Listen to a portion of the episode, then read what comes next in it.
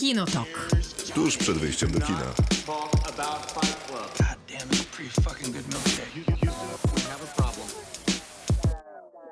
Krzysztof Majewski. Miłosława Bożek. Maciej Stasierski. Przez dwie godziny będziemy opowiadać o filmach i serialach. To program Kinotok, który jutro będzie podcastem wszędzie tam, gdzie tych podcastów da się w tym kraju i zresztą na całym świecie słuchać. Będziemy dzisiaj recenzować parę ładnych rzeczy, ale zaczniemy od narzekań. Jest mało filmów e, w kinach aktualnie. Nie jest to bardzo dziwne, bo tak to bywa w czasie wakacji. No ale mam wrażenie, że te wakacje są jednak jeszcze gorsze niż zwykle. Też mam takie wrażenie, że była pewna kumula- kumulacja filmów przełożonych z różnych powodów pandemicznych i jakby nie zdążyły się przygotować te blockbustery, które na wakacje się pojawiały. Dzisiaj będziemy recenzować Tora, to jest jakby antyteza tego, co powiedziałem, ale No ale tylko Tora. no właśnie. Normalnie to byśmy recenzowali ze dwa filmy przynajmniej kinowe, a tak to wybieramy jeden od, już od trzech tygodni chyba i często dość na siłę. Znaczy, no może z Torem to nie jest na siłę, ale No faktycznie nie. bywa tak, że recenzujemy coś, co ma jakiś No ale w zeszłym potencjał. tygodniu jak recenzowaliśmy Young, to jednak się cieszyliśmy, że on akurat wpadło do kina. Tak, a, szan- a bo- szanse były takie 50-50. No właśnie, właśnie, więc no... Zresztą to też ograniczona dystrybucja, bo jeżeli ktoś nas słucha z nieco mniejszego miasta, to na Younga Może nie, kina... mieć pro, może nie mieć łatwego dostępu do tego filmu. Tak, bo będzie musiał mieć na przykład dostęp do Poznania.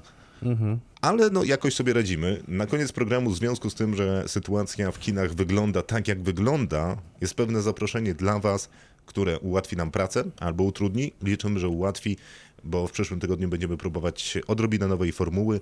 No właśnie z uwagi na to, że brakuje premier, a jesteśmy też w takim martwym punkcie seriali, ponieważ dużo ciekawych się zaczęło, ale w zasadzie żaden się nie skończył. Tak, chcielibyśmy, żebyście nam nie kazali oglądać filmu z Emmą Thompson, która przeżywa drugą młodość e, dzięki e, życiu z seksworkerem. Maciek z, zdążył już zaspoilerować. Nie, nie, nie, chyba nie, chyba nie, bo to jest e, premiera nie, z nie, przyszłego nie, nie, tygodnia. to jest premiera z przyszłego tygodnia, której nie chcemy oglądać. Dziś w robocie o perełkach streamingu. Chyba dosyć enigmatycznie napisałem ten post, chyba się nie zrozumieliśmy. Ja też chyba nie bardzo wiedziałem o co mi chodzi. Stąd w robocie w, waszym wykonaniu być może jest krótkie, ale też w naszym wykonaniu nie zwiastuje jakiegoś wyjątkowo długiego, ponieważ ja się dalej zastanawiam, gdzie leży? Hmm. prawda w, te, w tym pytaniu. W każdym razie będziemy szukać takich rzeczy, które warte zobaczenia w streamingu. Tych platform streamingowych w Polsce aktualnie mamy bardzo dużo dostępnych legalnie, bo w zasadzie wszystkie największe i mnóstwo mniejszych, bo mamy chociażby Katoflixa, o którego nigdy nie podejrzewałem, że Co mamy? zaistnieje. Katoflix. To jest No, platforma z filmami Tak, chrześcijańskimi. tak, domyśliłem się, dziękuję, ale, ale dziękuję. Mhm. Następnie, dlaczego Maciej ustawiłeś The Boysów na dzień dobry na początek? Bo to tak po streamingu? Bo są też w streamingu. Okej, trzeci sezon serialu The Boys opowiadającym o superbohaterach w trochę Poza innym tym- wydaniu. Poza tym ustawiłem ich na, jako pierwszych ze względu na to, że jest to mój ukochany serial. A drugi sezon. Tak. Tak. A na koniec Thor, Miłość i Grzmot, y, czyli drugie wydanie. Nie, nie, Miłość i Grom, tak? Tak. tak, Grom. co Mhm. jest istotne w sumie Bardzo. w kontekście Tak, postaci prawda. Russella Crowe'a w tym filmie. E, Taika Waititi po raz drugi e, bierze się za Uła. Tora. Miłka niszczy nam studio. Zapraszamy. Kinotok. Film. Napisałem pytanie do, w robocie tak bardzo skomplikowanie jak się dało, ale na szczęście niektórzy zrozumieli. Agnieszka pisze. Arcane. Nie spodziewałem się wiele po serialach na podstawie Lola, ale otrzymałam dojrzałą, animowaną opowieść ze świetnie rozpisanymi postaciami. Z oryginalnych produkcji streamingowych polecam również sukcesję Mercy Stone oraz Peaky Blinders. To są perełki Agnieszki, wyszukane i własne i prywatne. I to jest Słuszne są też mi się, mnie się tak wydaje. Generalnie to mam wrażenie, że streamingi zrobiły coś takiego nieprzyjemnego, że trudno już mieć takie rzeczy, które są twoje. Wiesz, znalazłeś, masz je schowane, A, tak, tak. polecasz wszystkim znajomym, e, a oni ci teraz odpowiadają, no dobra, też widziałem. No Mhm. chyba, że korzystasz z Mubi. Tak, no chyba, że korzystasz z Jakieś Mubi. właśnie takie masz streamingi, których nie wszyscy mają i wtedy możesz zaszpanować jakimś dziwnym Tak jak o tym tytułem. Kato coś tam. Mhm. No tylko, że kogoś, trudno kogoś podekscytować Mubi, mam takie wrażenie. To zależy chyba w jakim towarzystwie. No tak, to zależy w jakim towarzystwie, no mówimy tak, o takim, no, wiesz, ogóle. Takim jak Miłka ma. No, e, rozumiem to tam z pewnością, ale, y, Dziękuję Maciek. ale takim ogólnym po powrocie do domu wracam na kanapę, włączyłbym coś miłego. To włączasz jednak nie Mubi. Nie, O raczej nie. nie, no, no dobra. No nie, Miłka, no nie Mubi. Może kiedyś. Nawet jak e, są tam filmy pewnie przyjemne, to Nie, są no, też trudne e, raczej No, ale też. to tak jak na większości platform, bo ja na przykład mam trudy z Netflixem i jego Ale ty produkcjami. masz innego Ból. rodzaju trudy. Mm. Odczułam ból. This going to hurt, y, pisze Melisa. Mam wrażenie, że w Polsce jeszcze średnio popularne, a byłoby szkoda, bo świetny miniserial medyczny na podstawie książki Adama Keya. Znakomita adaptacja w roli głównej Ben Whishaw cudownie pomiętą i zmęczoną twarzą. Drugi dalszy plan równie znakomity. Będziecie się wzruszać, śmiać, a potem złamie wam serce. Polecam, dostępne na BBC, ale w Polsce Kanal+. Plus. W ogóle nie wiem co to. Ja też nie, poza tym, że sprawdziłem, że faktycznie jest to serial Bardzo kochany. medyczny i faktycznie bardzo popularny, Tak. ale nie u nas. Ale to by się to dlatego, że krótki. czekaliśmy na niego Tak, jak długo. napisała Melisa, jest to miniserial. A, minister, no Czy- właśnie, bo oni jednak takie, nawet jak robią wiele sezonów, to raczej krótkie te sezony i krótkie formy. Tak, to i tutaj to on jest kochany przez widzów na całym świecie. Myślę, że zaraz Polska na niego oszaleje. Zwłaszcza, że książka została wydana teraz idealnie w tym momencie wakacyjnym, a jest taka jak serial bardzo poczytna, bestsellerowa, więc można zabrać na wakacje, a przy okazji nadrobić serial, więc idealny pakiet wakacyjny. A Ben Whishaw zawsze jest też miłym dodatkiem. No i temat lekarzy w telewizji zawsze się sprawdzał. Mm, no tak, chociażby House, daleko nie szukając, czy chorzy doktorzy. Czy na chirurdzy najdłu- jeden z dłużej funkcjonujących seriali. Co tam macie dorzucasz? Na, I na złe. Na, Na dobre dobre i na- na złe. Magda, jeśli ktoś interesuje się sprawami kryminalnymi, polecam dokumenty na Netflixie, szczególnie Staircase, American Murder, The Keepers, The Ted Bundy Tapes e, oraz Captivate Audience na Disney+.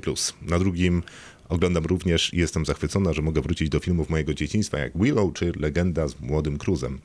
Ta legenda z Młodym Cruzem to nam się przewijała w tym pro- Tak, ja lubię programie już bardzo. par- parokrotnie. Ja Ridleya Scotta, tak? Tak, Tak, tak, Mm. tak.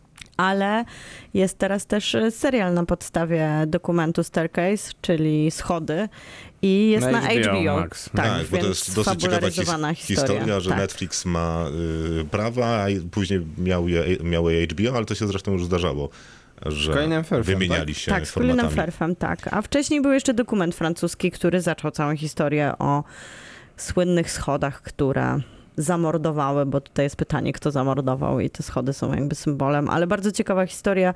Wszystkie produkcje i te dokumentalne i fabularne są bardzo warte.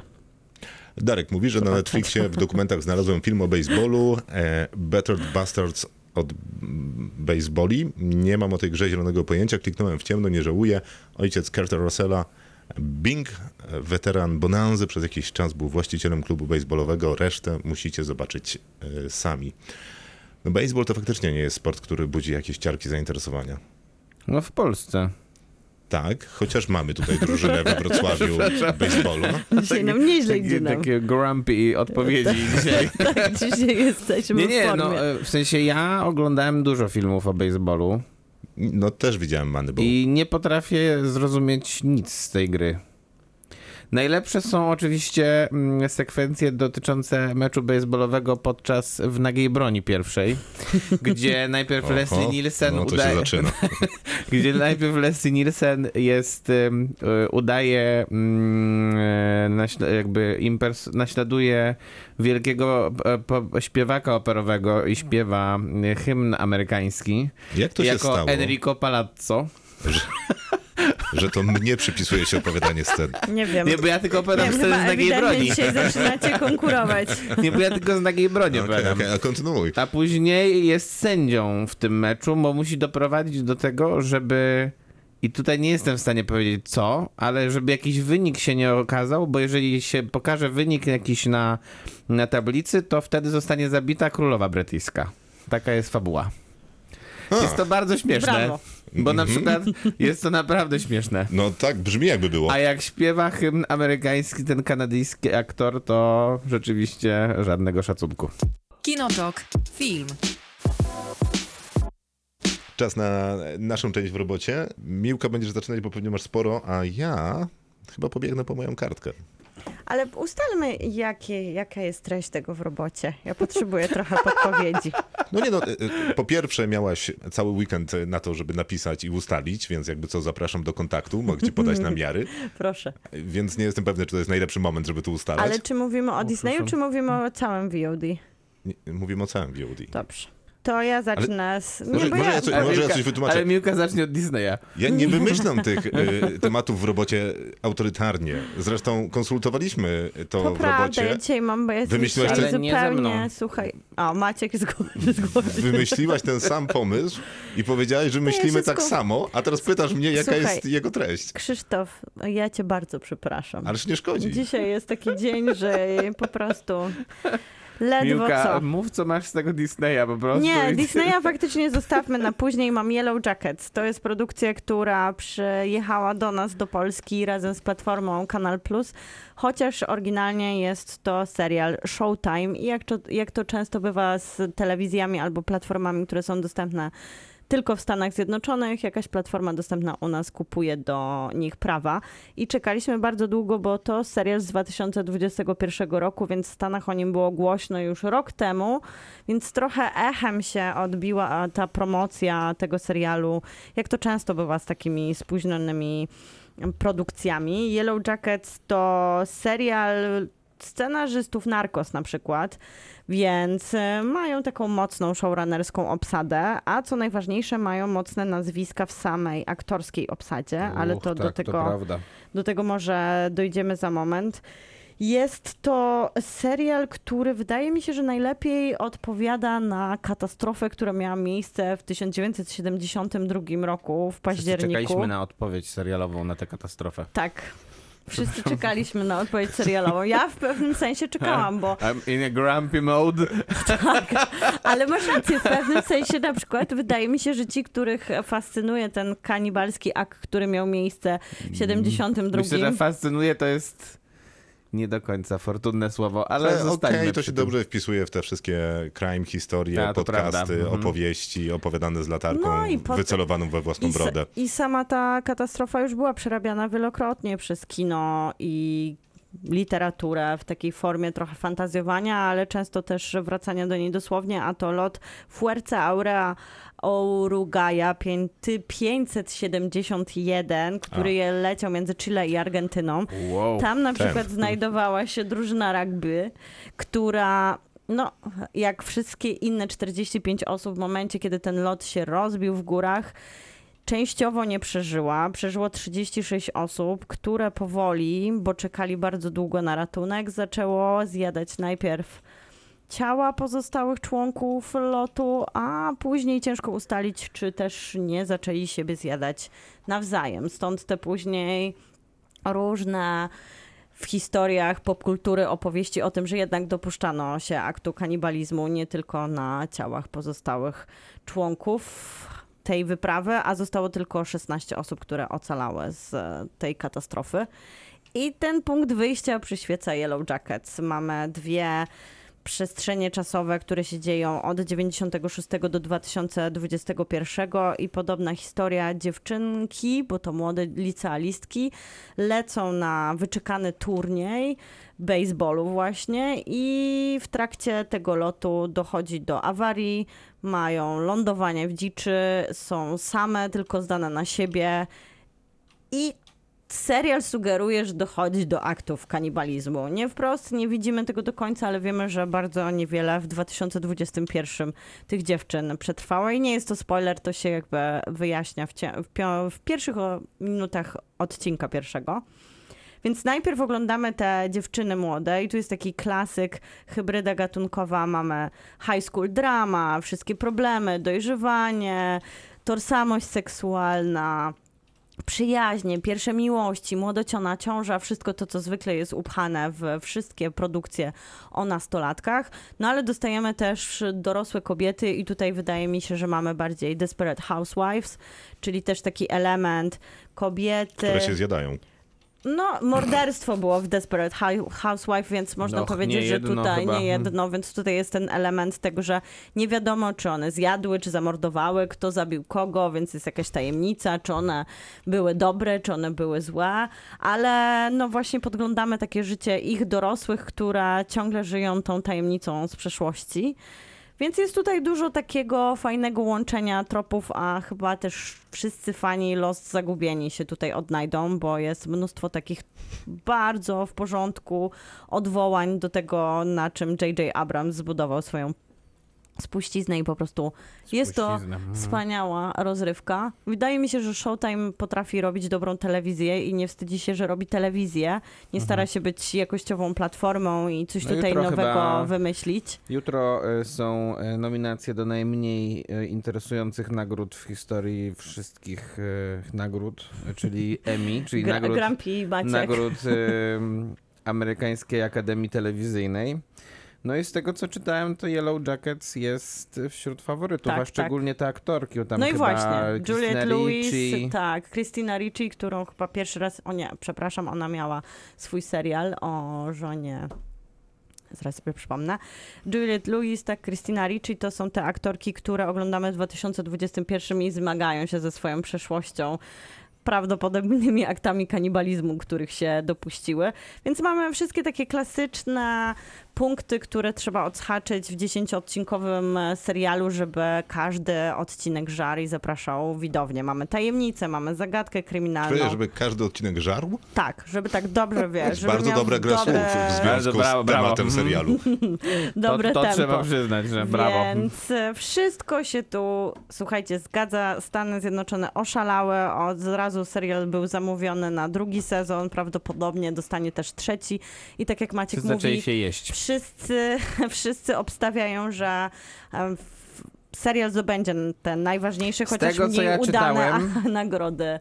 Tak, tak. serialowe. Z tego, co ja czytałem, bo tutaj jeszcze mm, gra taka dziewczyna, która się nazywa Melanie Mhm. Linsky i ona Dokładnie. ponoć jest e, ona ponoć jest też mocno typowana do nagród Emmy, mm, których nikt nie szanuje oczywiście, ale No ale w bo i tak wszystkie dostanie sukcesja. Wyznaczają to, że jest zainteresowanie wokół tego serialu i No, to jeszcze trzeba zwrócić uwagę, że jest to nie jakaś wielka platforma, a telewizja. Fajnie, że wypuściła serial z dobrymi nazwiskami, który ma super scenariusz, ma idealne połączenie gdzieś tej dziwności, rozrywki, dobrego tempa. Jest też to wszystko, co łączy pokoleniowe mosty, czyli high school No drama tak, tak. i... No Christina Ricci to nie wiem, gdzie ostatnio grała, a Juliette Lewis to miała taką małą rolę w tym takim serialu, co, co Mark Ruffalo grał dwie, dwie osoby.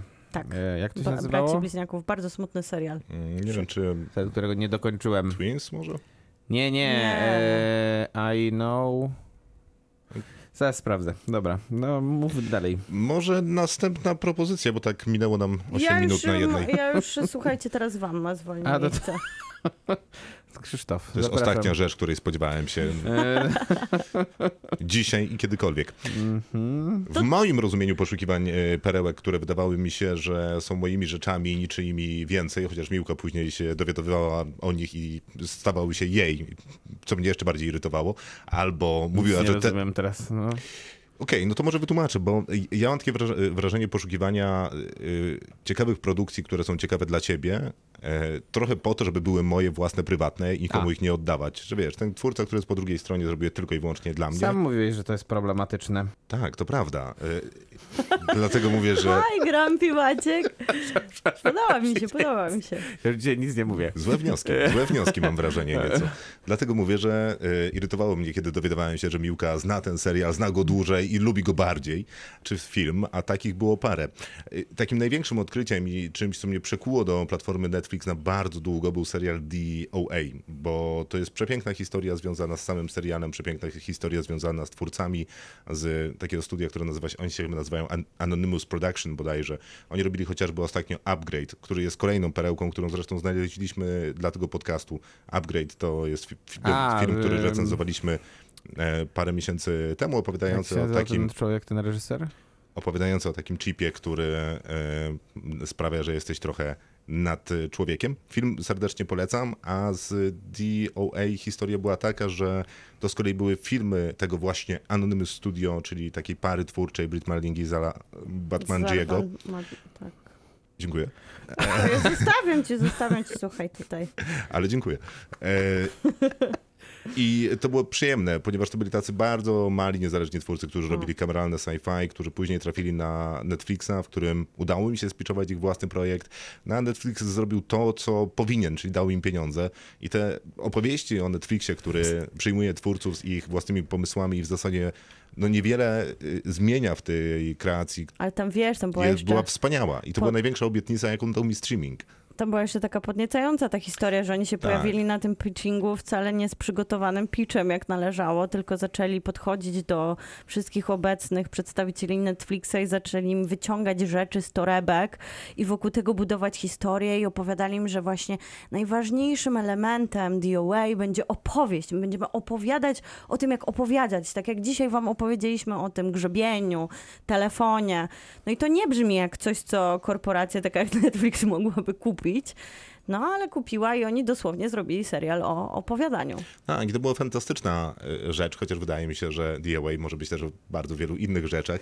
Y, Dlatego tak mnie boli, że Netflix trafił do takiego momentu, w którym oficjalnie mówi, że koniec z wolnością twórców, że zacznie ich kontrolować. Ja mam wrażenie, że Netflix ma bardzo charakterystyczną rysę tego, jak wyglądają ich produkcje, więc trochę nie wierzę w tę wolność twórców od jakiegoś dobrego czasu. No ale też prawdą jest, że zleca swoje produkcje podwykonawcom, najróżniejszym firmom, takim jak Anonymous Studio, czy w Polsce też jest szereg przecież e, firm, które zajmuje się e, produkcją e, seriali dla Może Netflixa. dlatego bracia Duffer zakładają teraz swoją własną wytwórnię i będą produkować spin-offy Netflixa, w sensie Stranger Things, na swojej zasadzie, pewnie puszczając je w Netflixie, ale mia- mając więcej wolności twórczej do produkowania tych Nie jestem swoich... tego pewny, czy wiesz, y, czy to, że robisz to pod inną marką, która jakby sprzedaje y, tę produkcję gotową Netflixowi sprawia, że masz więcej wolności, dostaniesz dokument, który mówi to, to, to, to, to, to, to ma się pojawić, do widzenia. No, ale myślisz, że Wiesz, nie... jak Netflix wysyła e, przedpremierowe Stranger Things e, krytykom, to lista tego,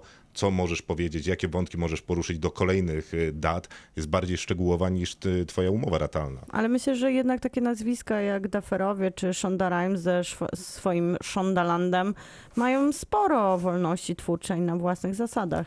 No być może, bo to może im się profil po prostu zgadza i wiesz, jest jakieś tam e, zaufanie, chociaż nie wiem, to e, te informacje, które docierają na temat Netflixa nie są jakieś super. No tak, ale z drugiej strony, w tej jak kwestii. y, teraz trochę twórcy, na przykład europejscy, nie będą mieli wyboru chyba, bo Tak, jeżeli bo HBO zamknęło przez to, przez to, że. HBO zamyka swoje produkcje europejskie, W tym polskie. w tym polskie, no Znaczy, to... nie, żebym miał wątpliwości co do Europy, ale być może warto to podkreślić, Tak. chociaż tych produkcji jest bardzo mało. No tak, ale, z drug- ale, ale tych e, e, teraz nie będzie już jakby gdzie iść poza Netflixem i Kanal Plus prawdopodobnie. E, No bo twórcy jakościowej telewizji w Polsce nie będą chcieli iść już do telewizji takiej e, tradycyjnej, bo to nie ma żadnego sensu. No a do HBO można było iść pewnie w, z, i liczyć Znaczy- na to, że będzie trochę więcej wolności. Nie jestem taki pewny, wiesz, bo wykonawcą chociażby paru seriali dla Netflixa jest też, te, w zasadzie było TVP, bo oni się rozstali e, kilka tygodni, czy może miesięcy temu, więc w zasadzie to jest bardzo podobna droga, nie? Ta produkcja, mówi się Netflix, ale ktoś lokalnie musi to zrobić, nie? I to są firmy, które wcześniej robiły na przykład seriale dla TVP, TVN-u, czy, no nie wiem, TVN ma akurat swoje jakieś tam e, siły No, ma, przerobowe. ma też swoje streamingi. Tak, ale też przecież korzysta TVN z zewnętrznych firm, po prostu zleca komuś przygotowanie materiału na No, antenę. Tak, tak, tak. E, Przeklęte życie i śmierć Roberta Darsta to jest e, serial, o którym, no nie wiem, rozmawiałem chyba z każdym moim e, znajomym, z wami oczywiście też. To już jest serial, który ma swoje lata. Ja nie pamiętam.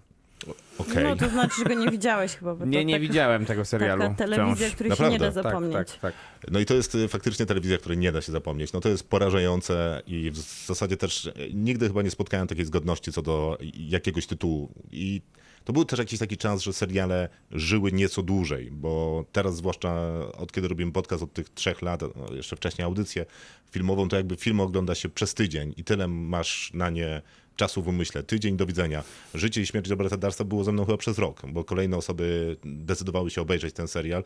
To nie jest łatwy serial, bo opowiada o życiu i śmierci Roberta Darsta, a, a, a więc opowiada o korporacyjnej Ameryce, o, o tym, że im więcej masz pieniędzy, tym więcej masz praw, a w zasadzie jak masz już wystarczająco dużo pieniędzy, no to w zasadzie jesteś nietykalny. To możesz poćwiartować człowieka i zgubić jego głowę i obronić Tak, się tak, sądzie. tak, dokładnie. Tak jak w tym żarcie, nie? że postrzelił się 10 razy w plecy i 26 razy się dźgnął, a później uciął sobie nogi. E, więc tak, to jest możliwe. I ten serial obrazuje to absolutnie fenomenalnie i to była taka wielka perełka, bo miałem wrażenie, że jakby nie ma go w dyskusji i przynosił, przychodziłem do rozmowy z tym serialem, ludzie mówili, no okej, okej, ciekawe obejrzę. Więc to było super. No ale on też e, w finale zmieniał telewizję, bo ten moment, w Tak, którym tak, tak, tutaj nie, jasne. nie w żaden sposób nie będziemy spoilerować, ale to, co się dzieje w, na, na ekranie naszych e, czy to laptopów, czy telewizorów, to zmienia po prostu jakość tego, jak doświadcza się serial dokumentalny. To staje się po prostu wydarzeniem na skalę światową. Tak, to prawda, I jeżeli... zmienia życia. Takie mam wrażenie. To, to brzmi Zupeł- dosyć monumentalnie, ale tak jest. E, Ale tak jest. Przeklęte życie i śmierć Roberta Darsta cały czas jest dostępne na HBO, więc e, naprawdę, jeżeli ktoś nie widział, a ma twardą psychikę, to powinien być na to gotowy. W sumie na szczęście to jest ich oryginalna produkcja, więc nigdy nie zniknie. Ja nie wiem, jak jest z tymi oryginalnymi produkcjami. No, wyrzucają, myślę, że też. jak Nie, nie. tak serialowych żadnych nie było nigdy. Zaraz dotrę do serialu, którego, e, który się gdzieś zgubił, e, ale, ale nie był oryginalną produkcją, więc może to nie do końca to. Ale e, taką ciekawostką, którą dosyć długo lubiłem, później przestałem lubić na tyle, że zupełnie przestałem oglądać. Wiem, że ty obejrzałeś do końca. To są Magicy od NBC, Kocham. czyli taki Harry Potter dla dorosłych. Strasznie dziwny serial, ponieważ to jest naprawdę Harry Potter dla dorosłych, taki, który dzieje się w miarę takim realnym świecie, tyle, że jest uniwersytet dla magików. Ale jest Myślę, brutalny, Myślę, że Harry Potter w ostatnich seksu. częściach też jest dla dorosłych już. bardziej. Ale Okej, nie w ten ale nie, sposób. nie w ten sposób, bo Tam tam jest, jest dużo alkoholu, narkotyków, to nadużyć, jest dla dorosłych, no tak. brutalności. lejące się krwi. I dziwności, tam są odcinki musicalowe, gdzie całe są poświęcone Davidowi Bowie, ale wszędzie latają delfiny i płyniemy na wielkim magicznym pasuje akurat do Davida. tak. W każdym razie magicy byli ciekawi, mieli taką ciekawą, y, dosyć interesującą atmosferę, bo z jednej strony to jest taka trochę teen drama e, i wiesz, tam l- ludzie się zakochują, schodzą i rozchodzą. Mhm. a jednocześnie komuś urwa głowę na randce, więc i to nie w taki kampowy Petarda. sposób, tylko w taki Wspaniałe. mocno niepokojący e, horror się przeradza.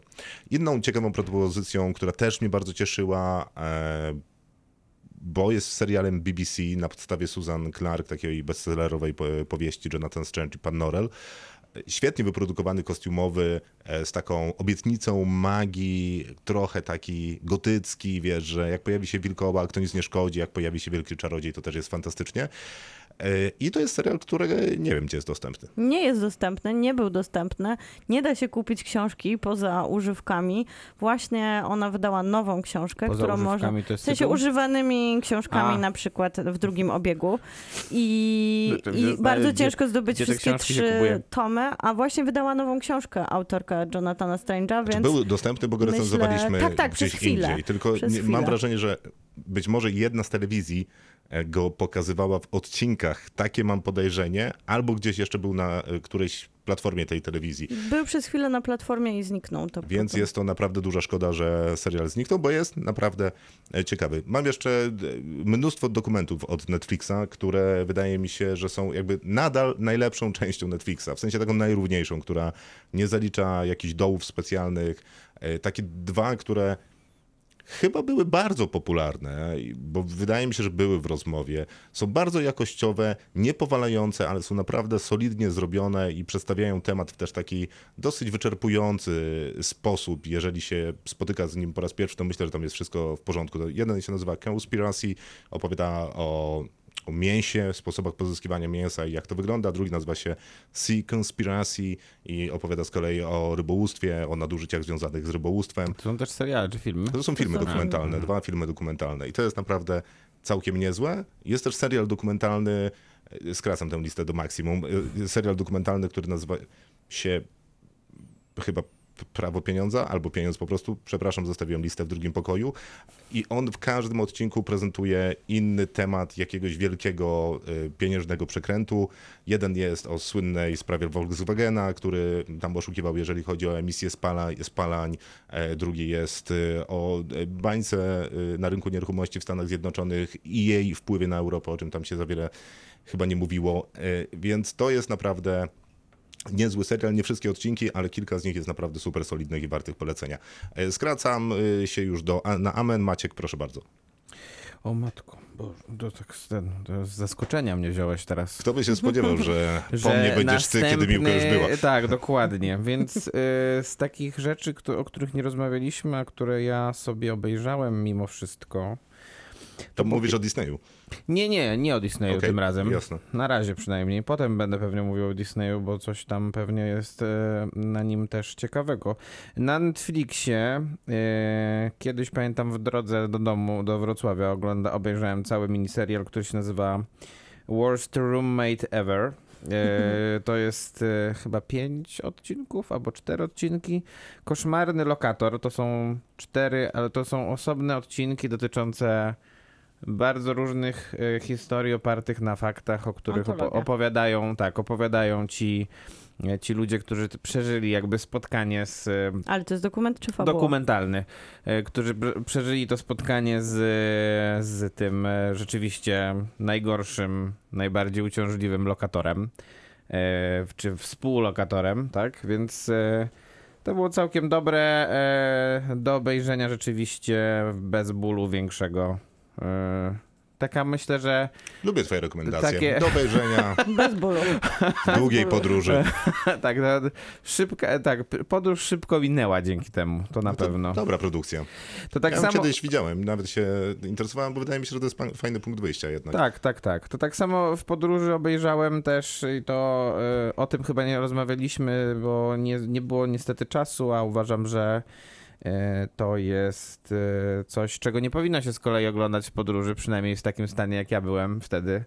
W sensie zmęczony. Jest bardzo tak mm, emocjonalny Okej. i wzruszony. Rozumiem. Mm. I to się nazywa, to jest też na Netflixie, i to jest e, adaptacja powieści e, komiksowej, która się nazywa Heartstopper. Pierwszy sezon tego serialu to jest też do obejrzenia rzeczywiście przy dłuższej podróży, bo to są takie 20-30 minutowe odcinki. E, Ja uwielbiam oglądać e, rzeczy związane z high schoolem, szkołą, takie teen dramy właśnie, o których wspominałeś też przez chwilę. E, A jeszcze jak są zrobione w z, takim, z takim bardzo kreatywnym sznytem i tutaj tej, kre, tego, tej kreatywności wizualnej jest strasznie dużo, a przy okazji jest fantastyczna obsada.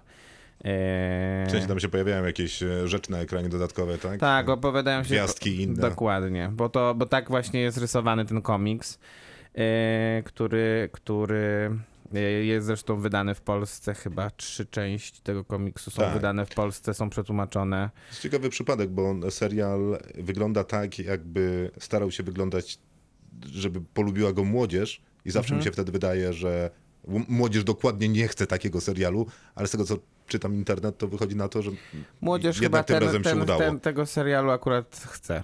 Tak Mm. mi się wydaje. E, A tak jak mówię, obsada jest e, tych młodych ludzi jest po prostu w punkt. A jeszcze jak, e, jak na tym drugim czy trzecim planie w tych trzech czy czterech odcinkach się pojawi Olivia Colman jako matka jednego z bohaterów, to zawsze miło. okej, sprzedane, oglądam, będę oglądał. Właśnie, więc myślę, że myślę, że to jest całkiem miłe. E, Ja też e, nie znalazłem co prawda czasu, żeby obejrzeć cały ten serial jeszcze, ale to jest na pewno do nadrobienia przynajmniej na najbliższy czas, bo niedługo wychodzi trzecia seria.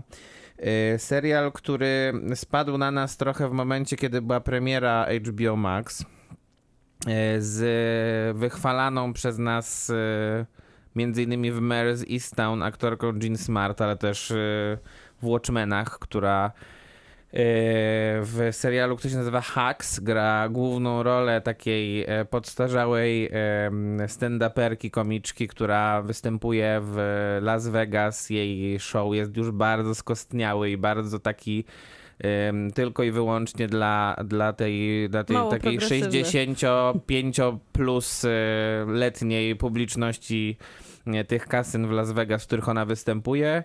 I e, w pierwszym odcinku poznaje p- przybywa do niej dziewczyna, która e, ma dla niej pisać nowe teksty, odświeżyć jej wizerunek sceniczny.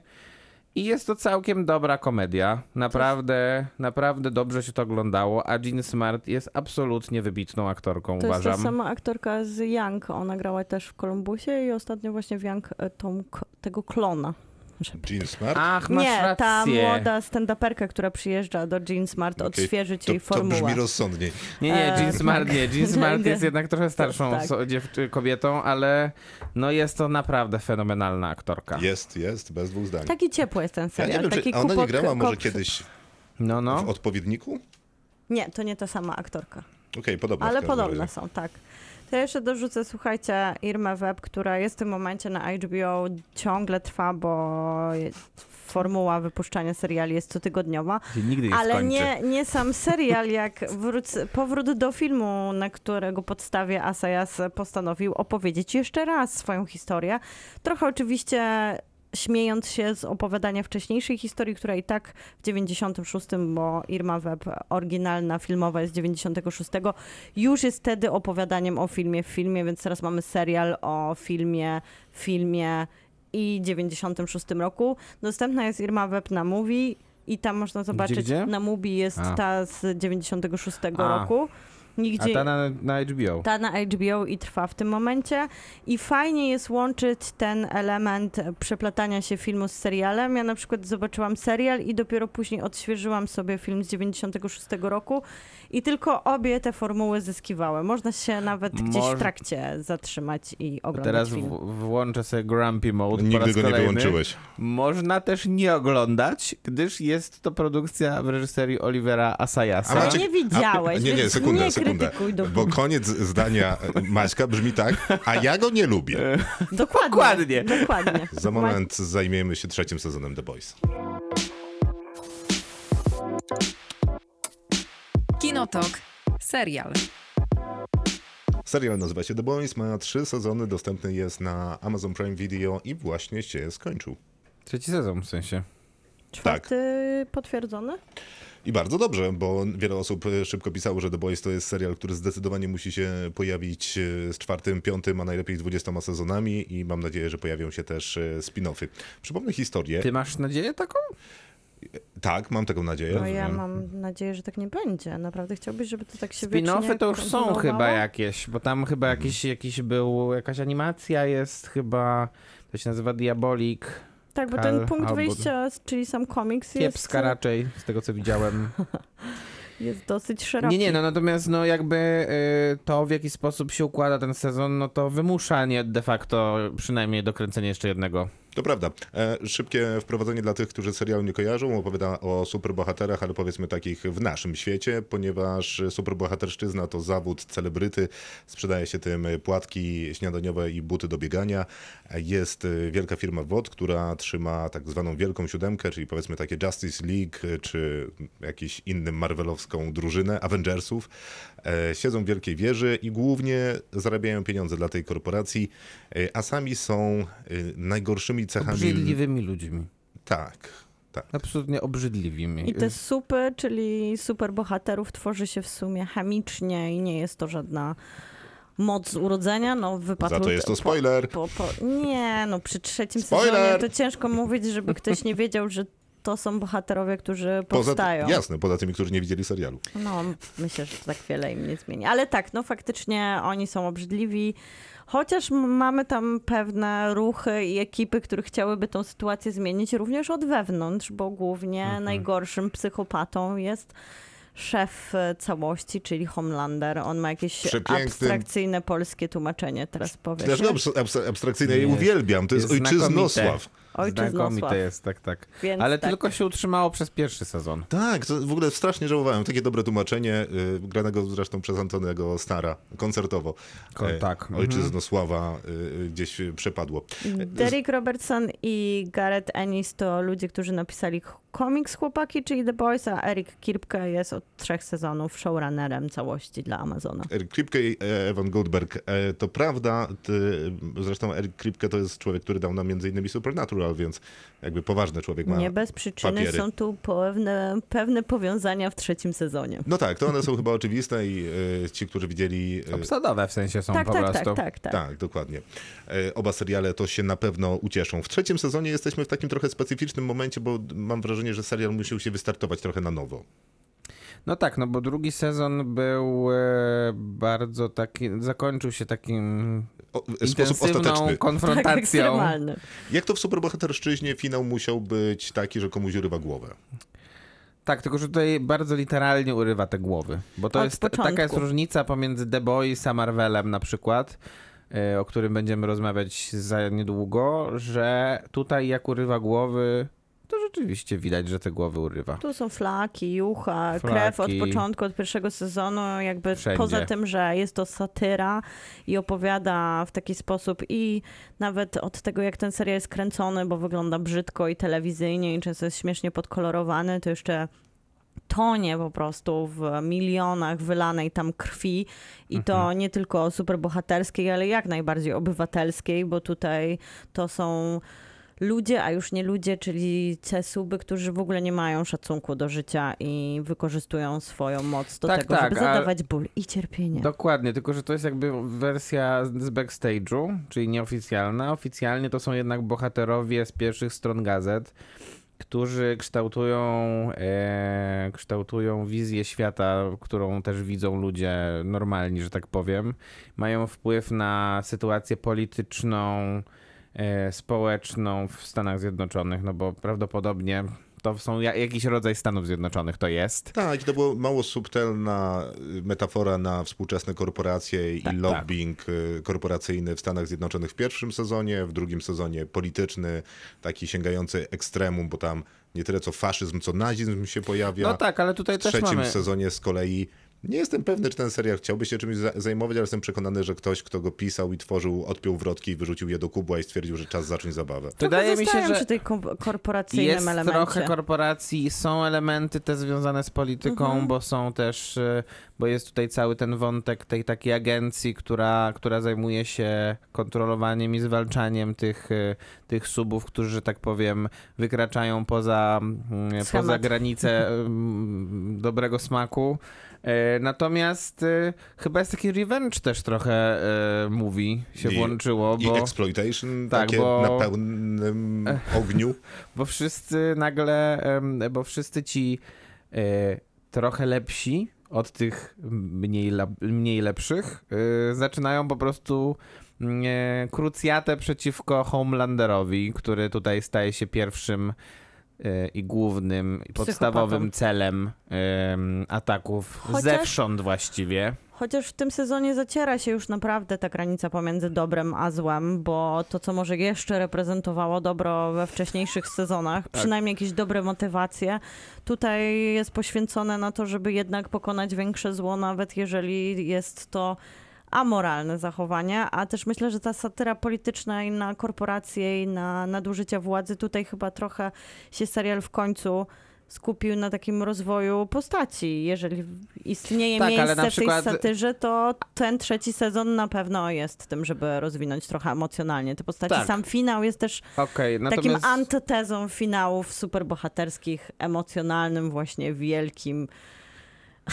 jak na boysów, wyznaniem pewnej właśnie pokrętności i toksyczności na przykład rodziny. Zgadza No to się z prawda, drugiej ale strony. jednak nie do końca z antytezą, bo je, no jest, wiadomo, jest tam dużo ludzi tłukących się po twarzy. tak. Są. Jest, natomiast też jest e, tutaj taki nowszy, taki jeden z, z mocniej, mocniej zarysowanych wątków, czyli wpływ social mediów na, na życie ludzi i to, w jaki sposób one są wykorzystywane. Tutaj chyba ta koncentracja jest troszeczkę większa niż w sezonie pierwszym i drugim tutaj. E, No bo jednak e, ci bohaterowie rozpoczynają tak naprawdę rywalizować poprzez te, mi- poprzez te i tradycyjne media, bo też prze, przez telewizję, ale z drugiej strony przez, przez social media i tam e, próbują przekazywać swoją wizję wydarzeń, no bo tutaj e, tak naprawdę wszystko jest mówione i potem ci ludzie, którzy to oglądają, nie wiedzą tak naprawdę, co się wydarzyło do końca, mam wrażenie i i przez to e, ci bohaterowie mają tak dużą swobodę, żeby kształtować właśnie tę rzeczywistość. E, No, no to i, na pewno jest taki komentarz bardzo współczesny, bo ten, to stara się robić seriali, skoro już wyczerpał trochę ten bezpośredni komentarz polityczny w zeszłym sezonie, no to w tym się skupił właśnie na tym, że media są taką tubą, którą kontrolują czy to korporacje, czy politycy, to już tak naprawdę nie ma znaczenia, czy w końcu jakieś Tak. fantastyczne postacie jak te suby, ale nie są nośnikiem prawdziwych treści, są Nie. po prostu tubą do własnej propagandy. No są jak I tutaj politycy jest amerykańscy. dokładnie. I tutaj to jest w sposób taki no jaskrawy namalowane. Do samego końca, gdzie już wtedy jest takie grande finale, jak właśnie można manipulować poprzez różne narzędzia, zwłaszcza medialne. No ale nie jestem pewny, czy on nie robił tego we wcześniejszych sezonach, przemycając przy okazji wiele innych rzeczy, bo on po prostu używał tych mediów społecznościowych i tradycyjnych mediów do przekazywania informacji polaryzujących społeczeństwo. Teraz po prostu udowadnia, że fake newsy istnieją. Mam wrażenie, że opowiada trochę ciekawszą historię na poziomie meta niż wcześniejsze te dwa seriale. Na poziomie meta, czyli w odniesieniu do naszej rzeczywistości tej tutaj. Jakby bezpośrednio cytuję wielokrotnie wydarzenia, które w czasie Tak. pandemii chociażby e, nas e, hmm, no, przyprawiały o tę kropelkę japońskiego wstydu z lewej strony e, naszej skroni, jak chociażby moment, w którym Gal Gadot zdecydowała się śpiewać z innymi Imagine Ale przez też- Skype'a czy przez tam inny komunikator i tu jest w zasadzie odtworzone jeden do jednego ta scena i ona jest komiczna i tych y, nieskończenie wielu celnych żartów, które pojawiają się w tym serialu, które znakomicie komentują moim zdaniem współczesną Amerykę, czy też Tak, to, tak. jak ja myślę o Ameryce, chociażby kiedy rzeźnik, jedna z głównych postaci serialu e, wchodzi na spotkanie ludzi, którzy zajmują się bronią palną, przechodzi przez e, bramki i strażnik e, mówi, o przepraszam, zapiszczało, proszę pokazać, e, wyjąć broń. On wyjmuje broń, a strażnik mówi, piękna sztuka i zaprasza go do środka. Więc tego rodzaju komentarze wydaje mi się, że lepiej opowiadają o współczesnej Ameryce, dowcipne, ale szalenie celne, trochę w stylu może Johna Olivera, na przykład e, m, komentatora komika z HBO, niż cała narracja o nazizmie, faszyzmie z tak, tak, bo ona była sezonu. przesa- przesadzona po No, prostu. była w pewnym, stricte tak. komiksowa. I była już naprawdę komiksowa. Tutaj, tutaj są sprawnie uchwycone też te proteksty Black Lives Matter, które były mm, w Stanach Zjednoczonych w 2020, Mhm. czy, czy nawet już takie są nawiązania trochę do tego, do tego jak wyglądał atak na Kapitol Mhm. w, To są nawet wizualne wyborze nawiązania. Bidena Dosłownie, właśnie, więc, Więc trochę rzeczywiście tutaj twórcy z tego, bardzo dużo twórcy z tego korzystali. No, no A właśnie, przy okazji em, skonstruowali kilkadziesiąt takich scen, których się nie da po prostu opowiedzieć nawet o tej porze. To tak, to prawda. prawda, ale, Ale żeby było, być uczciwym, to początku- dostaje się też sekundkę o drugiej stronie, czyli, no nie wiem, wydaje mi się, że Aleksandria Ocasio-Cortez może odnaleźć się w tym se- serialu. Myślę, że na 100%. To prawda. Jak powiedziałeś na początku, że twórcy odpięli teraz wrotki, to właśnie wydaje mi się, że wręcz przeciwnie, tak jak mówisz, ten serial jest bardziej rzeczywisty i bardziej się skupili na opowiadaniu takich trafnych skeczy niż takich e, sytuacjach, które wcześniej w tych wcześniejszych sezonach jednak trochę przykrywały treści, czyli już takich abstrakcyjnych wypadów, jak na przykład jest tam taki bohater, który rozmawia z rybami, ze wszystkimi morskimi stworzeniami. On miał we wcześniejszych sezonach dużo takich skeczy, które miały być super zabawne i super abstrakcyjne. W tym momencie to było tylko jakieś tam elementy przecinków, które się pojawiały, już nie przykrywały tak bardzo te treści, które są po prostu bardzo trafną satyrą. I okazuje No się, że tak, mają bardzo ale- dużo do powiedzenia, chociaż czasami robią to nachalnie i zbyt wprost, to na tyle dobrze są ograne aktorsko i na poziomie dialogów, że nawet jak są takie łopatologiczne, jak y, przyzwyczaiły nas do tego Ale to nie ma Stanów znaczenia w tym Zjednoczonych, zakresie, bo to nie, bo to, to idealnie się też wpisuje w tą satyrę. Oni tak naprawdę kpią z tego języka, że zawsze amerykańskie produkcje były zbyt wprost. Nie, nie, ale to jakby ja mówię, że nie ma to znaczenia w kontekście tego konkretnego sezonu, bo tutaj zbalansowanie tej satyry, tego, tych takich, tego, tego, tych celnych myśli e, z tym szaleństwem e, fabularnym, którego tu jest po prostu mnóstwo, jest chyba na najlepszym poziomie z tych trzech sezonów. To znaczy po prostu w każdym, w każdym z tych e, dziewię- ośmiu, dziewięciu, ośmiu odcinków jest przynajmniej jedna scena, po której naprawdę e, wiadomo, trzeba sobą zrobić. zbierać, trzeba zbierać szczękę z ziemi. E, No, nie chcę, nie chcę o tych scenach opowiadać, Nie, bo bo się nie da, ciężko. ale Nie da się, ale tak, to są, takie Są- bardzo exploita- exploitation i Tak. explosion, w sensie często ktoś wybucha, kreatywne. ktoś faktycznie ma na to ciekawy pomysł.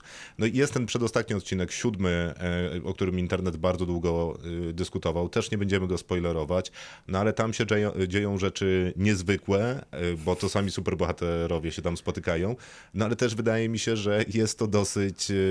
no, W sensie jest to szalenie kreatywne. W sensie, Tak, tak, tak. liczba pomysłów, która została zaangażowana do zbudowania tego odcinka jest naprawdę świetna. Pomysł na to, żeby wprowadzić jeszcze jednego superbohatera, co bym powiedział z reguły, po co mi jeszcze jedna postać. Ta postać to jest w zasadzie Kapitan Ameryka, Tak. e, który pojawia się w tym serialu.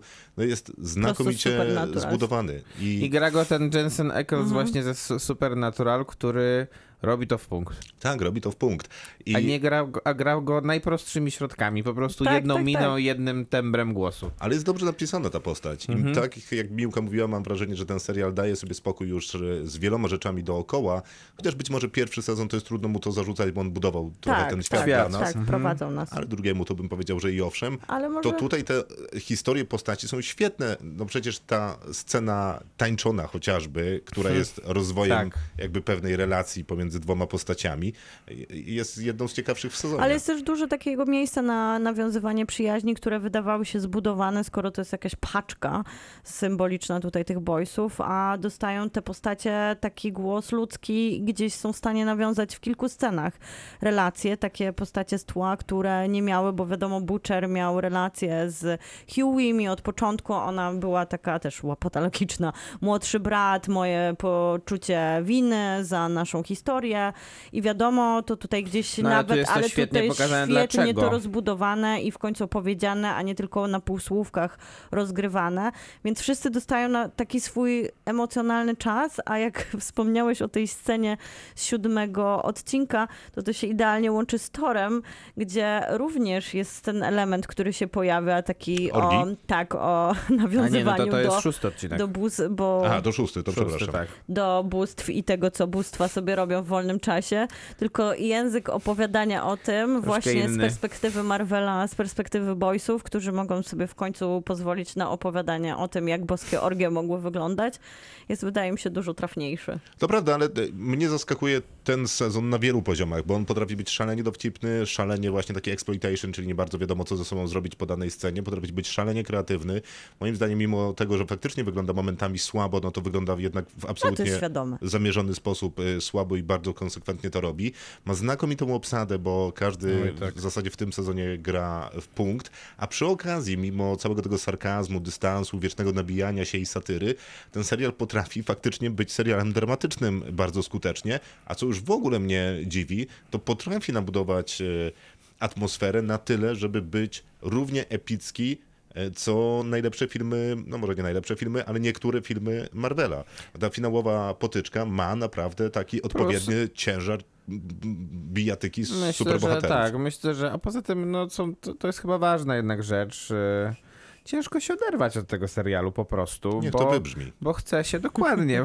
bo, bo chce się wiedzieć, co się w końcu wydarzy i czy, i czy to będzie, bo no tak naprawdę to y, nie było do końca wiadomo, czy to nie będzie przypadkiem ten ósmy odcinek, to nie będzie ostatni odcinek tego serialu, więc. Bo nie będzie na kim się już mścić. No dokładnie, więc. y, więc To myślę, są zawsze że... takie miłe zaskoczenie, bo trzeci sezon to jest trudny sezon i zwłaszcza z takiej perspektywy, jak boysi od początku wychodzili, czyli zaskoczymy widzów, damy im coś ekstremalnego, anarchicznego i takiego nieprzewidywalnego, ale ta formuła by się spokojnie mogła wyczerpać po pierwszym sezonie, a jesteśmy w trakcie trzeciego i wydaje mi się, że co sezon ten serial jest coraz bardziej spójny, coraz bardziej przemyślany i coraz bardziej spełniony, bo trzeci sezon wiadomo nie powstałby bez tych wcześniejszych dwóch, ale wydaje mi się to koncepcja przez twórców przemyślana, żeby ci bohaterowie tak w nas urośli, bo jednak oglądamy abstrakcyjną rzeczywistość i raczej jest tutaj mało przestrzeni do tego, żeby komuś kibicować albo wczuć się w tą rzeczywistość, a trzeci sezon łączy Hmm. Ja im naprawdę, wszystkim no właśnie, kibicuję. ale łączy mnie z, nim, z nimi, bohaterami, łączą mnie już więzi i to Hmm. są też więzi z bohaterami jak najbardziej obrzydliwymi i antybohaterami, Tak. Nie, no ja, do których ja e, mam e, uczucia. To jest bardzo ważne, co Krzysiek też powiedział, że rzeczywiście obsada jest tutaj to e, wybrzmi. kluczowa. Nie, Ja od, od pierwszego sezonu tak naprawdę pokochałem ten serial bardzo, natomiast myślę, że ważny jest ten Karl Urban. On, on jednak, e, on jednak e, pewnym, pewnego rodzaju mocnym budulcem jest tej całej obsady i e, z tym Antonym Starem to oni rzeczywiście e, no iskrzy na tym ekranie z nimi, pomiędzy nimi. Tak, wszystko się nam y, zgadza. Trudno się akurat w tym sezonie do czegokolwiek przyczepić. Y, Ja nie jestem pewny, czy chcę kolejnych sezonów tak na już, bo chciałbym trochę odpocząć i chciałbym, żeby twórcy mieli czas dobrze pomyśleć, co, Jak zamknąć kogo ten serial i pewnie. czym wysadzą w powietrze, żeby Jak go zamknąć krwią. rzeczywiście fajnie. Myślę, że masz rację co do Alexandria Ocasio-Cortez, bo nawet aktorka jest podobna. Jest, jest, jest. jest. Więc Te nawiązania są tak oczywiste. jak kopać po kostkach, to obie strony e, i myślę, że jest to jedna z, jedna z tych rzeczy, których nie można przegapić. Wydaje mi się, że w porównaniu do Stranger Things 4, nawet na poziomie odbioru, no to jednak The Boysi y, biorą tutaj y, No, ale nie serial możesz. najpopularniejszy roku. To prawda, ale nie możesz całej rodziny zaprosić do oglądania. Oj nie. Jednak Oj nie. tutaj jest poważny Nie, nie, nie. wymóg dorosłości. Y, Nie spodziewałem się tego po drugim sezonie, ale ja dam dychę. Ja też. Ja dziewiątkę. Kinotok. Film. Film nazywa się Thor, Miłość i Grzmot. Grom. Grom. Szmat już widzę, że zostaje z tobą. Tak, nie mogę się tego grzmotu pozbyć, ponieważ w po polskim internecie krążyła propozycja tytułu Grzmot Grzmot. Tak, zamiast gromu. tak. Reżyseruje. Taika Waititi. Który reżyseruje Drugi po raz drugi. reżyseruje Tora po Torze Ragnarok, czy od tego filmu minęło 5 lat. I jest to sequel, tak można byłoby powiedzieć. I jak tutaj czytam, 29 film Marvel Cinematic Universe. Dużo tego już za nami. Tak, jesteśmy w czwartej fazie? Jesteśmy w czwartej Jesteśmy, fazie. jesteśmy, Jesteśmy w niej. fazie. Mhm. No a Thor miał bardzo trudną historię, bo zaczynał przecież fatalnym filmem. Nawet Kiedy A nawet Dwoma. Zaczynał fatalnym jednak pierwszym filmem, a później kontynuował. Jeszcze gorszym. No, trudno wybrać. Thor i Thor, Mroczny, Mroczny Świat, tak A się tak. nazywały te Tak, tak. pomyłki w Później- historii Marvela. A zaczynał przecież z Kennethem Brananem. Branagiem, tak, a Branagiem. drugim. I Natalie Portman, która powraca Ogólnie teraz to po ja latach. na przykład, y, ja jestem, y, ja uważam, że sam bohater jest bardzo ciekawy i naprawdę jest idealnie obsadzony od samego początku. Natomiast Przez ja, Chrisa Hemswortha. ja tak, przez, w, postaci, w osobie Chrisa Hemswortha, natomiast y, no ja nawet to Ragnarok za bardzo nie lubię, więc Masz problem z pewną y, postacią. po, mam problem z y, postacią reżysera, to, to prawda, ale, ale to też to, ten, ten bohater lepiej wypadał według mnie w filmach, których nie było o nim. Mam takie wrażenie, że bardzo dobrze podsumowywali Avengersi ci e, drudzy historię Tora, kiedy Rocket e, z nim rozmawia, pytając, czy jesteś akurat dobrą osobą do tej misji, a zadawał mu pytania o to, kogo stracił w drodze e, tej swojej tysiącletniej walki, bo tyle żyje Thor i on mówi, że no najlepszy przyjaciel dź- dźgnięty w serce, matka zamordowana przez mrocznego elfa, e, ojciec e, odszedł. e, Brat zdradził i też nie żyje. Tak jest. I, i, przez te trzy filmy plus te dwa dodatkowe, w których pojawia się Thor, czyli w Avengersach, y, nie licząc tych wcześniejszych Avengersów y, Ultrona i pierwszych, miałem wrażenie, że te, dlatego jakąś taką sympatią łatwo jest pałać do Tora, bo to jest sprawdzona historia Batmana, który traci wszystko po kolei, nawet w tym Nolanowskim, razem z kręgosłupem, gadżetami i całą resztą, jakby odbudowuje się i podnosi w tej kultowej scenie, w której gra Led Zeppelin i on spuszcza łomot swojej własnej y, siostrze mm, e, mimo że nawet nie ma swojego młota i tam odnajduje siebie. I nie ma oka też wtedy. Nie ma wtedy też oka, które znikało i pojawiało się, Tak, zależnie tak, czy w mm, trailerze dokładnie. m- była ta scena, czy w filmie. I wszystko fajnie, tylko później pojawia się Tor Miłość i Grom i mam wrażenie, że Thor znowu jest zagubiony. To W sensie trochę... filmowo? Tak, no w sensie jako postać. Jako postać, Mhm. ja myślę, że Thor trochę razem z Chrisem Hammersworthem i jego, i jego, jego reżyserem się śmieją z takiej patetycznej postaci superbohatera, którą spokojnie mógłby Thor reprezentować.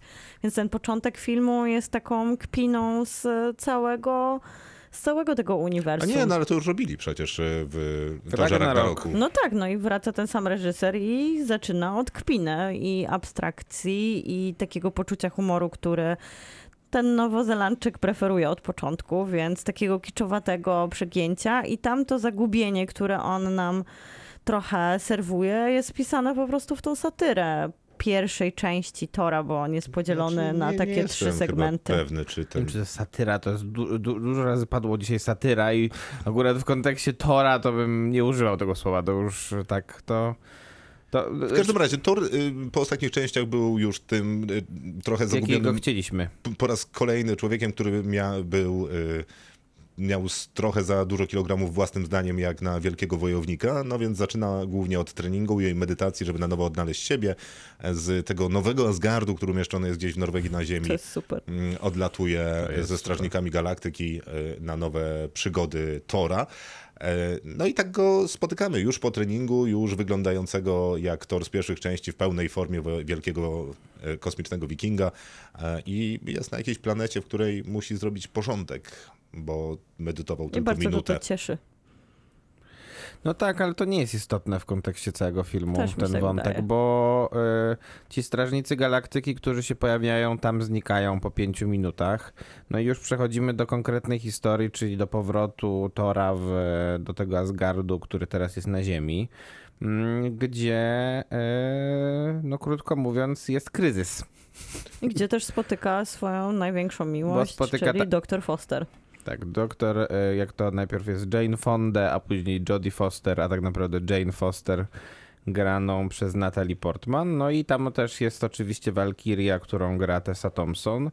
No i się okazuje, że e, jakiś taki e, zamaskowany i dziwnie blady gościu e, walczy, zaczyna, zaczyna zagrażać ziemi i też Znaczy, Jak zaczyna zagrażać ziemi- bogom, no bogom, tak, Ma którzy... taką krucjatę przeciwko boskim istotom, ponieważ Jest to te Gore the God, b- d- b- b- rzeźnik bogów. rzeźnik bogów, tak. bo- Gra go Christian Bale. Tak, jest na krucjacie przeciwko Bogom, bo ten jego Bóg, w którego wierzył, zawiódł go dokumentnie i zaczyna od y, no, przypadkowego zbiegu okoliczności, w, których, y, w którym zabija tego Boga, następnie rusza po następnych, ponieważ uważa, że jedyne co czeka nas, maluczkich śmiertelników, y, od bogów, no to nieuczciwość i, i, i, i samo zło. No to jest chyba najciekawszy dla mnie motyw. Są dwa. Jednym jest element, który pewnie powiemy później, ale sam ta, sama ta postać Gora w tym takim momencie, w którym właśnie trochę opuszczamy ten świat kpiny i komiksu i koloru i przenosimy się do czerni i bieli na pierwsze takie spotkanie i konfrontacje ze złem, to jest e, jak na Marvela naprawdę całkiem ciekawa i poważna teza, bo jednak ten zły bohater, jak nie zaprzecza istnieniu bogów, bo ciężko by było to zrobić w filmie, który opowiada o bogach, to troszkę tutaj ma taką filozoficzną... Zaprze, zaprzecza ich ym, błoskości. Tak, tak ma naprawdę. taką filozoficzną wypowiedź o tym, że tak naprawdę z perspektywy ludzkiej to pokładanie w bogach takiej nadziei, że oni nam pomogą w sytuacjach, kiedy najbardziej ich potrzebujemy. Często, kiedy zawodzą nasz, nasze ciała, kiedy przychodzi przyjemnianie i śmiertelność, zwłaszcza dla naszych bliskich i że ta obietnica boskości zawsze religijna była taka, że oni pomogą nam w naszym bólu albo sprawią, że życie po bólu będzie lżejsze. Tutaj on jakby stawia tezę, że takiej obietnicy bogowie nie są w stanie wypełnić. No, tak i to lepiej, mam wrażenie, brzmi jednak na papierze niż w Marvel Cinematic Universe, gdzie bogowie, z którymi się spotykaliśmy, czyli przede wszystkim Torem, Odynem, Helą i Lokim, to byli raczej niewiele więcej niż śmiertelnicy, a o Asgardzie opowiadało się raczej jak o kosmitach niż jak o bogach. Ale tutaj chyba Więc nie chodzi mało o tych bogów. było. Ja rozumiem poniekąd, natomiast no wiesz, te 28 wcześniejszych filmów nie zbudowało mi tej boskiej historii, tak jak trzy wcześniejsze tory nie zbudowały mi relacji Ale, z ale potężną Thorn to Jane nie- Foster. dla mnie w ogóle nie chodzi o tych bogów, to chodzi o przemijanie, żałobę, śmierć i miłość, o takie tematy, No tak, bo to które, się łączy tak, ze które sobą- Marvel porusza tutaj nie w kontekście No weźmy nie, tych to naszych... nie Marvel to porusza. No po dobra, pierwsze, ta, wydaje mi się, że jednak Taika Waititi porusza, Ale więc to bo- nie chodzi o bogów, tylko chodzi o poważne jednak zwykle pojawiające się tematy, jak miłość, która gdzieś tam zawsze To nie jest wybrzmiewa. akurat poważne w kontekście tych filmów. Wydaje mi ba- dużo bardziej Ale- poważne jest to, że z tego, tema- tego, z tego wątku związanego z tym wilenem, którego gra Christian Bale, czyli Gorem, który jest rzeźnikiem bogów, wypływa ta teza, która łączy go z tym drugim wątkiem umierania Jane Dokładnie. Foster. Yy, Więc i- bogowie nie są tak naprawdę ważni. Jak ważne jest to, że musimy się nauczyć się żegnać ze swoimi bliskimi i nic i nikt nam w tym nie pomoże. Musimy się z tym skonfrontować. I fakt, że nagle przychodzimy na film Marvela i dostajemy opowieść o śmiertelnej No, chorobie. Miłka płakała i cały film. umieraniu. Ja też jestem teraz w procesie żałoby i nagle okazuje się, że filmy o żałobie i odchodzeniu są ważne dla ludzi, którzy są w trakcie procesu mm, godzenia się z tym, że stracili kogoś e, bliskiego, ale, ale faktycznie no nie spodziewałam się tego, że Marvel będzie mi dawał tyle wzruszeń i mówił o tak poważnych tematach, jak na przykład ra, rak i śmierć najbliższych nam osób. Okej, to jest y, pe- poruszone w tym filmie, natomiast y, zresztą no, nie chcę go teraz y, atakować, y, bo, Ale możesz, powinieneś, jeżeli Tak. chcesz. bo mam wrażenie, że będę jakoś osobiście ciebie atakował, Nie ale zupełnie nie. E, tylko, że no, no nie wiem, no ten wątek reprezentowany przez Natalie Portman w tym filmie wydaje mi się, no lekko mówiąc, mocno byle jaki. I Igor, mimo że jest wspaniałą postacią, świetnie wygląda, ma, jest to bardzo dobrze napisany pomysł na postać, no to on ma może dwie sceny mówione i, i, i, Ale są to naprawdę świetne, Świetne sceny. sceny. i mniej więcej tyle. Więc Jak na, jakoś wi- jak na złych Marvela, to po- chyba jedna pogarał. z lepszych. No wiesz co, no, pamiętam Thanosa, który był jednak zbudowaną postacią, no mało jest tego y, Gora. Tylko, że Thanosa w Infinity War wcale nie ma tak dużo. Też go nie pamiętam I-. Może jest E, bardziej dobitny. I tam on rzeczywiście wtedy s- na tych kilku scenach Josh Brolin zbudował tę postać i jeszcze oczywiście scenografia, e, be, charakteryzacja połączona z efektami specjalnymi. I tutaj tak samo jest. Cztery postaci, które mu pomagały. No i też miał Tak, tak, zniszczyć cały oczywiście. świat, a jednak No- Gor ma plan na kilku bogów. Ale, świata. ale ta jedna No, scena e, w Czerni i Bieli, o której Miłka mówi, myślę, że jest e, bardzo kreatywna, Jest, jest jest bardzo ładna. E, A poza tym no, Christian Bale jest absolutnie wybitnym aktorem i nikt się chyba nie spodziewał, że to będzie słaba rola, Ale a jest znakomita rola. Szkoda być może rzeczywiście, że jest jej trochę za mało na ekranie, a trochę więcej jest, no nie wiem, scen z Russellem Crowe, ale no, pff, no, no też, no też Taika Waititi nie zmieni swojego podejścia. To jest taki reżyser, który woli śmieszkować niż, niż robić e, takie ciężkie tematy. No nie Chociaż wiem, tutaj jeżeli, jeżeli śmieszkował z nazizmu w taki sposób e, prosty raczej w Jojo Rabbit, no to on, on takim jest reżyserem, no i tyle. Ale ja nie mam pretensji do tego, jakim reżyserem jest Taika Waititi. Ja mam, no ale Bo no ja wiadomo. bardzo no. lubię Thora Ragnaroka, ale głównie dlatego, że w to, że ta historia, którą próbuję opowiedzieć, moim zdaniem wybrzmiewa.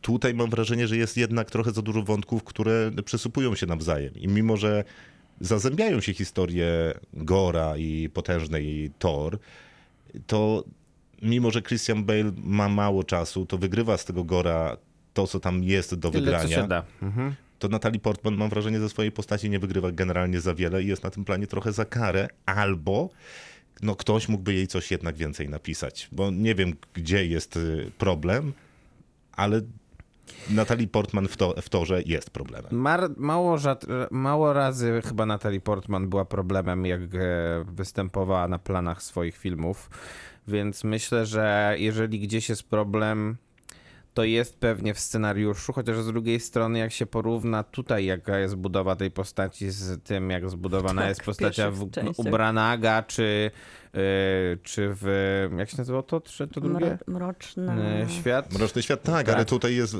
wiesz, w zasadzie pierwszoplanową postacią, a tam nie wiem, czy była trzecioplanową. Tylko, że A, tu- no nie tylko- bez przesady. No, w, Ale- w pierwszym torze to była co-leadem tak Tylko naprawdę. poczekajcie, no bo popatrzcie na to, że taki Thor, czy większość tych bohaterów, których tam oglądamy na ekranie, oni mieli miliony odcinków tak naprawdę w tym wielkim uniwersum, żeby budować swoje postacie. No Thor, poza tym, że miał, to jest czwarty jego film, to był we wszystkich wszystkich Avengersach i my już się czujemy z nimi swobodnie, a ona powraca po latach, nie dość, że z dramatycznej roli, gdzie nie zbudowała żadnej postaci i myśmy jej nie poznali, bo nie miała żadnego scenariusza, to teraz wchodzi świat, który jest zupełnie już zbudowany i nie po to ona tam jest sprowadzona, żeby opowiadać swoją historię. W sensie to jest Nie, nie, problematyczna ale postać, bo inaczej. jej już tutaj niewiele można dać. No, te, też mam takie wrażenie, tylko że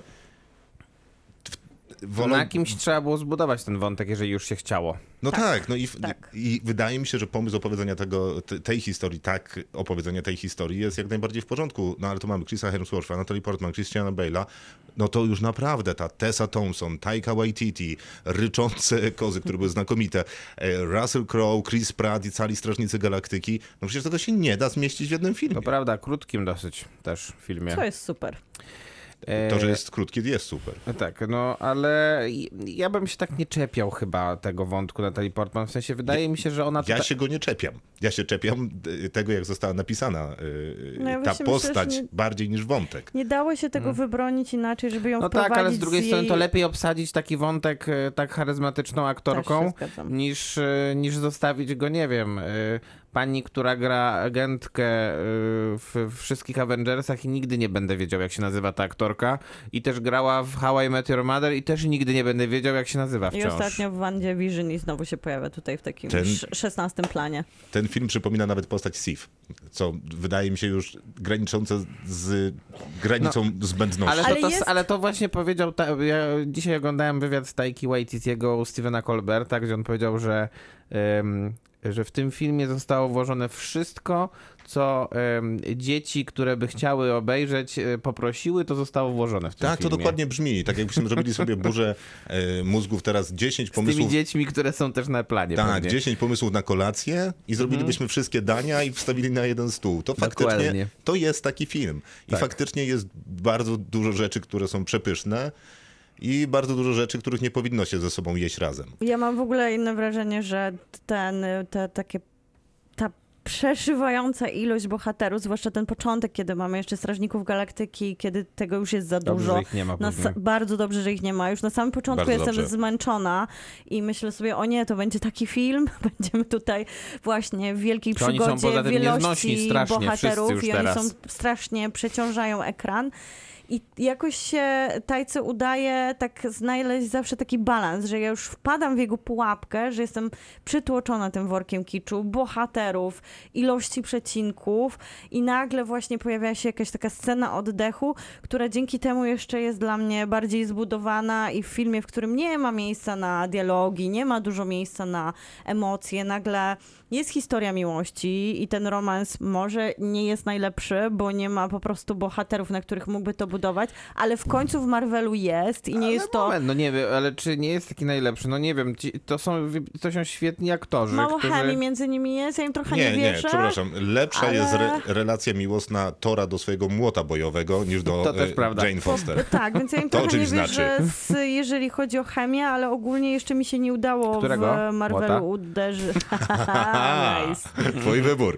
E, Ostatnio Loki miał świetną relację, ale trzeba powiedzieć, że miał relację ze samym sobą, więc ciężko znaleźć w Marvelu jakiś punkt odniesienia, w którym ta chemia działa na postaciach, które po prostu nie No, mają przestrzeni, żeby ale się budować. W tym filmie lepiej działa chemia pomiędzy Chrisem Hemsworthem a Tessą Thompson. No ale ja i tak kupuję tą historię o miłości, bo ja ją kupuję jako pewien symbol i jako opowieść, a Bardziej nie... jako koncept. Tak, jako No koncept. jako koncept i... to ja też ją kupuję. nowo- tak jak kupuję postać Gora jako koncept. No ja, ja w ogóle Gora bardzo, bo, bo moim zdaniem... Tak, i moim zdaniem to jest naprawdę fantastyczne. Porwijmy dzieci, żeby było wiadomo, że jestem zły. Nie, to pięć minut, które on ma, żeby wypowiedzieć, o co mu chodzi, jest elementem, który do mnie mocno trafił, a to, że porywa dzieci, jest wiadome, żeby był finał, w którym jednak... Porywa dzieci, bo kto te- porywa dzieci, ten jest zły. No tak. No to... Ja myślę, Myślę, że on że to bardziej- sygnalizował normalnie, że jest zły A po tak, prostu. ja myślę, że nie musiał porywać do końca dzieci, żeby to W sensie, zrobić. g- Dzieci były potrzebne do pewnych Naprawdę. plastycznych Gdyby, scen. gdyby przypadkiem y, Zabrakło- Marvel nie był na, jedną z najbogatszych film, firm na świecie i nie zabukował Christiana, y, Christiana Bale'a, to byłoby tam ciężko. Ciężko w ten sposób myśleć, bo mamy już to, co mamy, więc Mhm. too late for that. ja, ja zupełnie kupuję tą historię, która no, jak na Marvela jest dla mnie bardzo poważna, chociaż nosi pelerynę wielkiej komedii, bo jest tutaj bardzo dużo takiej czułości do opowiadania trudnej historii. Scena po napisach, bez spoilerów, też jest jakimś takim elementem, którego się nie spodziewałam w tej wielkiej franczyzie, że będziemy mówić o tym, że nasi bohaterowie odchodzą.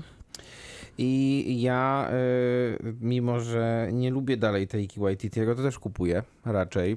Znaczy ja się I- świetnie bawiłem, jest to cudowna komedia. Dobrze się Ale bawiłem. historii to... Ja dobrze poczułem, dobrze czu, czułem, czułem tę historię i uważam, że tym filmem akurat e, ten swój blamasz z pierwszych dwóch filmów Natalie Portman w kontekście MCU zmazuje. Ja też tak myślę, że O, nie, nie, nie. Ja myślę, że nie, nie, ma, nie miała żadnego materiału wyjściowego nigdy i to, co dostała teraz, zwłaszcza ze swoim zakończeniem historii, jest e, naprawdę takim pokłonem do tego, że to była bardzo zmarnowana postać i niewiele też można z nią było zrobić teraz niż to, co otrzymała. I wiadomo, jeszcze ten film się składa z miliona cameo, które są fantastyczne. Tak, na przykład Mata Damona. Dokładnie, A, w roli to jest akurat wspaniałe. Lokiego. Zresztą e, w zasadzie każdy, że- e, no, może Albo nie każdy, Luka Hemswortha. Hemswortha po raz któryś.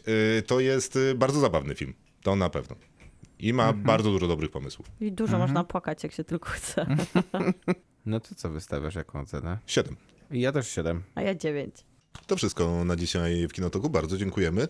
Y, I zapowiadamy, że jutro y, będziecie mogli wziąć udział w przyszłym odcinku, w przyszłej audycji. Y, Maciej, o której? Słucham? Jutro o której? A, e, o 12. O 12 pojawi się 00. specjalny post w samo południe. Podoba mi się. Muszę jeszcze tylko wybrać grafikę. Tak, y, to będzie trudne, który będzie zapraszał was do udziału w To może przyszłą... ja zadam to pytanie, czy grafika z gołym torsem Chrisa Hemswortha to jest taka, która przyciąga? To jest pytanie do mnie? To, do, do mił, nie, do Miłki tylko. Okej. Miłka odpowiedz. tak. Dobrze, no to już wiem. No to grafika Jaka jest będzie y, grafika? wybrana. Możemy chyba też zdradzić, o co będziemy pytać. Będziemy y, chcieli, żebyście nam zadali film do zrecenzowania. Jeden na osobę. Nie, nie, ogólnie. tak? Jeden na osobę? Taka będzie konwencja? Nie, Jeden na odpowiadającą osobę. A, dokładnie, więc y, jeżeli, tych, jeżeli waszych głosów będzie dużo, to pewnie będziemy musieli wybrać te najciekawsze. Tak będzie. Bardzo dziękujemy. Krzysztof Majewski. Miłosława Bożek. Maciej Stasierski? Dobranoc. Kinotok. Tuż przed wyjściem do kina.